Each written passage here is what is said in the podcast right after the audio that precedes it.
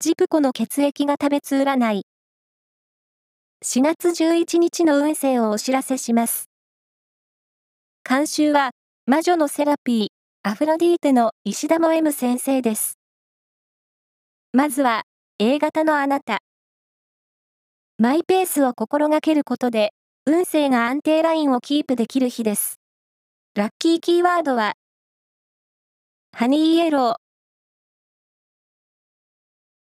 続いて B 型のあなた。恋も仕事もチャレンジ精神を発揮することで月を呼びそうです。ラッキーキーワードは、ペットショップ。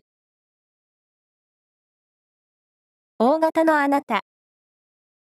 運気はパワーアップしています。困っている人に愛の手を差し伸べて。ラッキーキーワードは、美術館。最後は AB 型のあなた。